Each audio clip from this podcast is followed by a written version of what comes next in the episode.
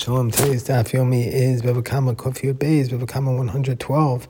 Today's Daf Yomi is dedicated for Yeshua, for Am Yisrael, and this is Tzara Shmira for the Chayalim, and also Hatzalah for the Shvuyim. Today's Daf Yomi tells us that if a person lends money with interest, which he's not allowed to do, and then he dies and his son inherits the money, his son is not required to return the interest.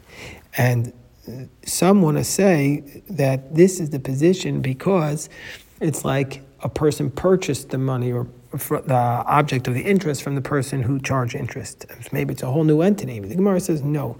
That's probably not the reason. That the reason is because there's a specific verse. Al tikach neshach v'tarbis. And it says you're not allowed to take from him interest. Neshach v'tarbis.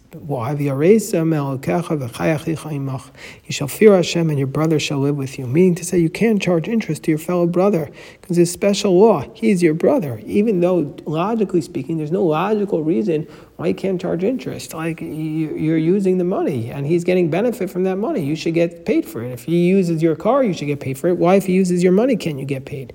No, we see from here that the reason is because he's your brother. It's a special Gezerah Sakosov. He's your brother, so you can't charge interest.